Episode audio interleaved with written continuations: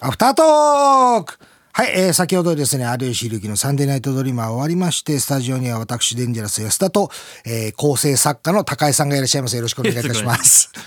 ねえ、あんな言い方してね、本当にもうね、わざわざ偉い人間と言ってますけれども、あれほっといたらずっと言ってますからね、あれね。あれ飲みの席だったらね、あの4時間ぐらい言ってますからね。これね有田さんと関連ですよね。ね、変わんない、結果変わんないんですけど、えー、ということでですね、こちらのですね、アフタートークはですね、またまた、えー、始まりました。えー、ね、えー、幻の番組、えー、安田和弘のラジオソムリでの時間がやってまいりました。えー、こちらはですね、私が1週間聞いたラジオの中で、えー、皆様におすすめするラジオをちょっと紹介していこうというコーナーでございます。それでは1本目の、えーラジオを紹介します。えーまずは春風亭一之輔あなたとハッピーからですけども。なんちゅう、なんちゅう始まりなんだよって。何時代のラジオなんだよこれっていうね、話ですけどもね。えーまあ私あなたとハッピーはちょいちょい。っていうか一番好きなのは、まあまあこんなね、僕の好みですからあれですけども、えー以前も言いましたけども、もう、柿原さんと中瀬ゆかりさんの、えっ、と、デブ同士なのにデブをいじり合うっていうくだりが、もうそれ非常に好きなんですね。えー この二人は、あの、太ってる者同士なのに、なんでお互いお互いでデブをいじり合ってんだろうって思いながら聞くと、非常に笑えてですね、また、中瀬さんのね、えっ、と、本当に、あの、私のコーナーにいてるんですけどもね、えっ、と、ブックソムリエでしたっけ？なんかあの辺もね、なんか、たまたま似てるんですけど、その辺のやつもね、僕はあんまり普段本読まないんですけども、中瀬さんの解説を聞いてるとなんか、あ、これ読みたくなるなと思ってね、ちょっと手に取ってみようかななんて思って、結局は手に取らないんですけれども、えーちょっと説明聞いてると嬉しいなっていう感じなんですけども、こちらね、えー一之輔師匠のね、あなたとハッピーの、えっ、と、は、あの、有楽町ミュージックホールっていうコーナーがあるんですけれども、こちらはですね、あの、ミュージシャンの、えー過去のライブ音源を紹介するコーナーで、えーありまして。で、最初ね、聞いた時は、正直、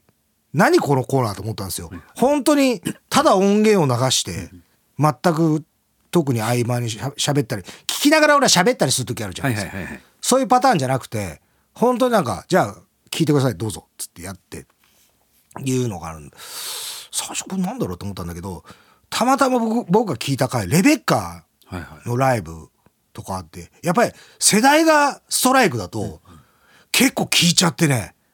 意外と聞いちゃってる。ああ、だから、ああ、こういう感じで聞く、聞かせるためなんだって意図が分かってから、割と。だから今週なんかもね、カーペンターズだったんですよ。この間の金曜日は。で、カーペンターズ、まあ別にカーペンターズは僕よりも上の世代なんですけど、でもなんかそのライブのやつでバーっと流れてて、で、なんか終わったなって思った。ら、まあここね、ちょっと歌えないんであれですけど、終わったなと思ったら、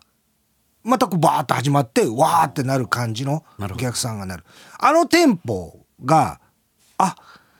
きっともう昭和のもう40年から30何年後後半ぐらいでしょうからああれがなんかこう盛り上げるいわゆるちょっとしたライブの技というか、それを真似したとかであれがもう一回重なってくると今度お笑いの方に転化するというかいうことなのかななんていうことをちょっと考察するとちょっと面白かったなということで、えーね、だから本当に、ま あこれは何歳世代の人に勧めてんだって話ですけども、でもなんかストライクの時のライブが来たらね、はい、いいかなと思ったんですけど。あとはですね、あの、以前もちょっと言いましたけど、えースタンド FM の方からですね、さすらいラビーのオーライパパっていうラジオがあるんですね。えー、太田プロのさすらいラビーっていう若手の漫才師がいるんですけど、その二人がやってて。で、通常いつも、えーラジオの、えーまあ、ラジオの中でもほとんど賞ーレースの話、賞ーレースに向けての話なんで、なんとなくしか聞いてなかったんですけども、今ね、多分最新になって、もう更新されてるかわかんないけど、一応最新ぐらいのなんか動動きますみたいなタイトルのやつを聞いた時にふっとちょっと見方が変わっちゃって最初からあのあのわかります？さすらいラビー、はいはい。あの背高い子が中田っていうんですね。でちっちゃいのが宇野っていうんですけどあの中田くんがね結構ね切れ気味でスタートしててでなんかほらやっぱり漫才師のラジオだからなんか聞いてたら「はいはい」とか「なるほど」とか「それでそれで」とかなんか入れたりするじゃないですか。それに対して一回一回言うなよ。うるさいなお前。と か回してる感出すなお前。とかなんかいうふうに。どうしたの感じだけど。でも逆に言うと人間味がちょっと出てきてて。でその後になんかこうあのその宇野っていうのがまあその中田が R1 に今予選で出てて1回戦か2回戦かなんか勝ったりしてるんですって。でそのラジオ撮った当時は1回戦通過してて。で、えー、宇野っていうのが、まあ、R1 を辞退したっていうことを言ったんですよね。そしたら、辞退って何なんだよ、まず。そもそも辞退って言うなよ。みたいな感じの。だなんかねなん、なんだろう、分かりやすく言うと、ノンスタイルとかが、なんか、やっぱりこう、なんだろう、井上のことを、こういじるじゃないですか、生意気だしとかなんかブサイクなのに格好つけてみたいなところとかキモいとかって感じいじる感じの構造がこう分かりやすい構造、まあ、おじさんの私にも分かりやすい構造になってたんで。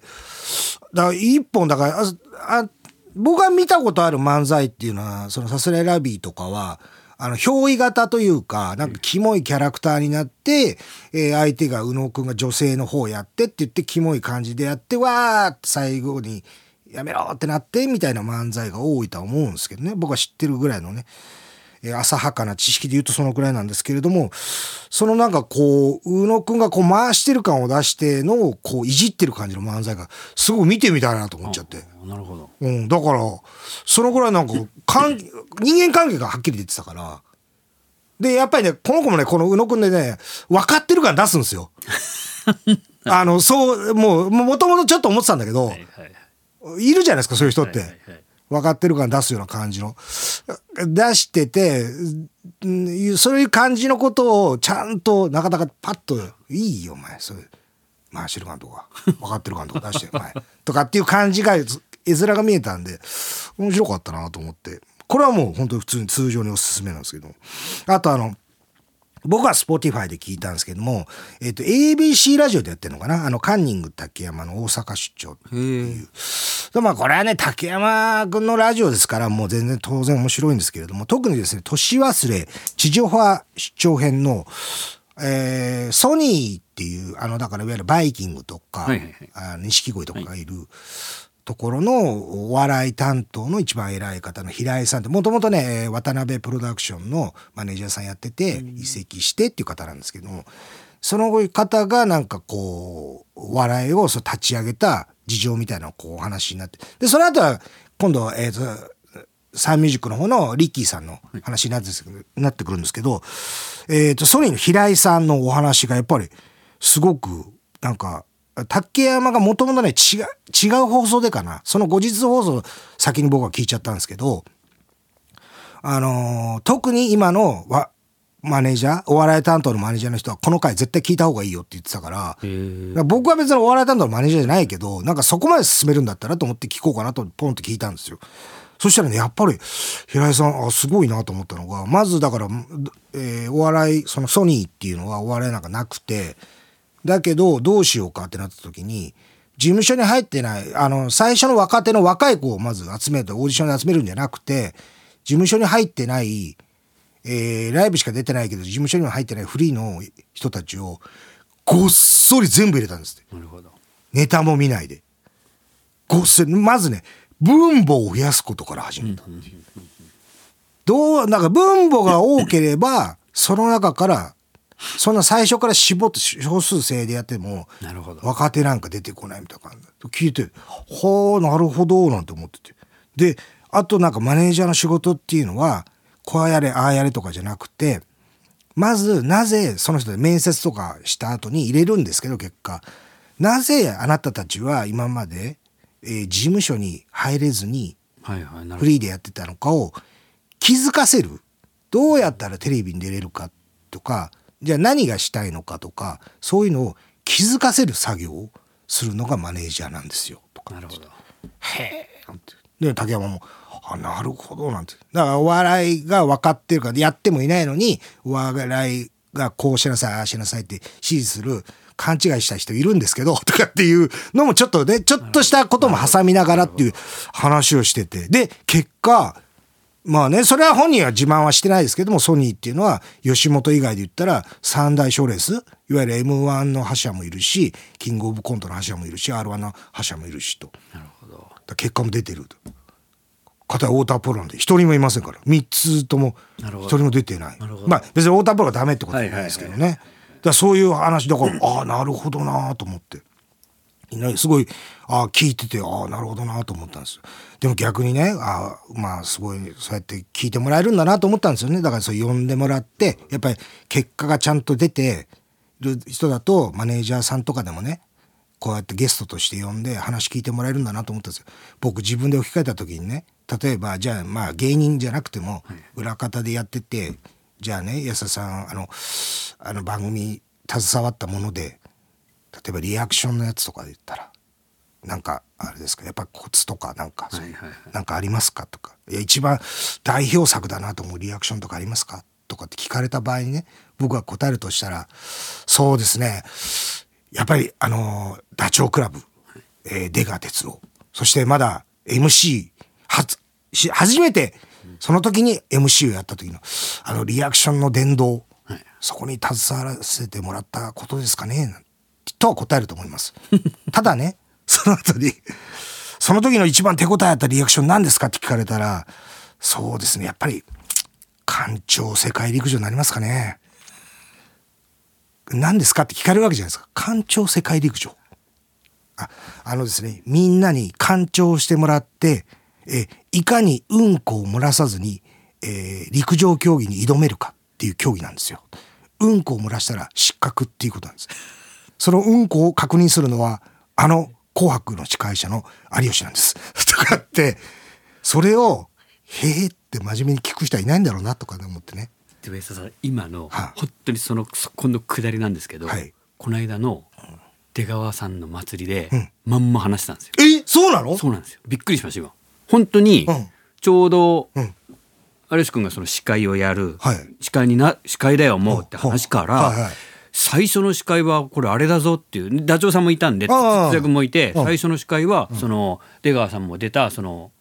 ああ館長、はい、でその電動でその中で館長をやって、はい、有吉がそのうんこをチェックしてて それくだり今まんま今そうなんそうそう僕これちょっとビデオ見せてもらって。あそうなんですか、ええ、びっくりしましたよ。そうですか。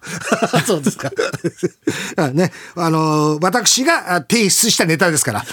館長世界陸上は。これはもう誰も言わないから声を大にして言います。いやそれは手柄ですね。そうなんですよ。すごい。そうですで、その後に第2弾で、えー、リアクションの殿堂遺作の方では、えー、館長プロレスっていう、今度は館長して、あの、プロレスラーと戦う、うんこを漏らしたらアウトっていう、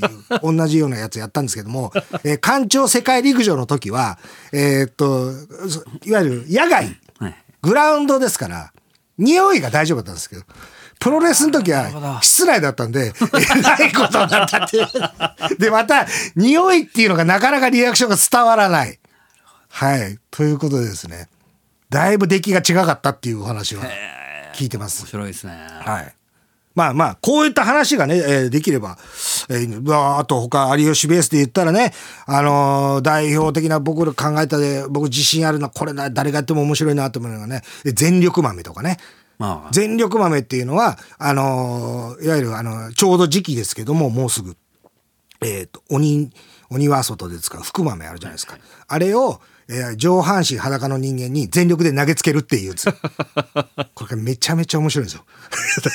誰がやっても大丈夫な面白い。これもあの、上島さんに、えー、なんかその、節分イベント一緒になった時に、ちょっと、えー、やりましょうってテレビのなんかあれ来るじゃないですか。取材で来るじゃないですか、取材のあれでやった時にえっと全員で上島さんの鬼に向かって豆投げつけてそれをヒントに得て全力豆っていうやつ。なるほど。これめちゃくちゃ面白いんですけれども。まあねこんな話じゃないんですよ。だからこんなのじゃあんまりすごいって思われないですよ。いやいやいいんじゃないですか。そうそうですねちょっとね、やっぱり東野恵子さんみたいになりたいですよね、本当ね。お互いに。ということで。で、あと一個じゃあ、もうお知らせ、ごめんなさい、長くなっちゃったおお知らせです。以前ですね、えー、私が、えー、映画に、えー、石川県の方で映画の方でさせていただいた、はい、えー、ニビーロショコラビレ、ビエンナ、ビエンナーレ、えー、こちらがですね、2月の16日金曜日にですね、2週間だけ、えー、新宿武蔵野館で上映いたします。本当ですか？はい。えー、東京の方でも、えー、ずっとね、まあ以前は石川県だけだったんですけども、えー、2週間だけですけれども、新宿武蔵野館で上映されます。えー、ここの金森監督が私をキャスティングしてくれたんですけども、この金森監督が、えー、ゲスナーだと、えー、いうことを以前も言わせてもらいましたけれども、えー、一応宣伝として、えー、このコーナー締めさせていただきたいと思います。ことで、えー、ね、3ヶ月ですか。2ヶ月ですね。2ヶ月。ですはい。ね、えー、ありがとうございました。これでもパッケージになりますね、この。本当ですか？ラジオソムリエは。本当ですかね。最初この方のリアクションのくだり関係ないですけど 全然関係ないですけどもまあ本当にちょっと期待しておりますんで、えー、一つよろしくお願いいたしますということで以上アフタートークでした高橋さんありがとうございましたありがとうございました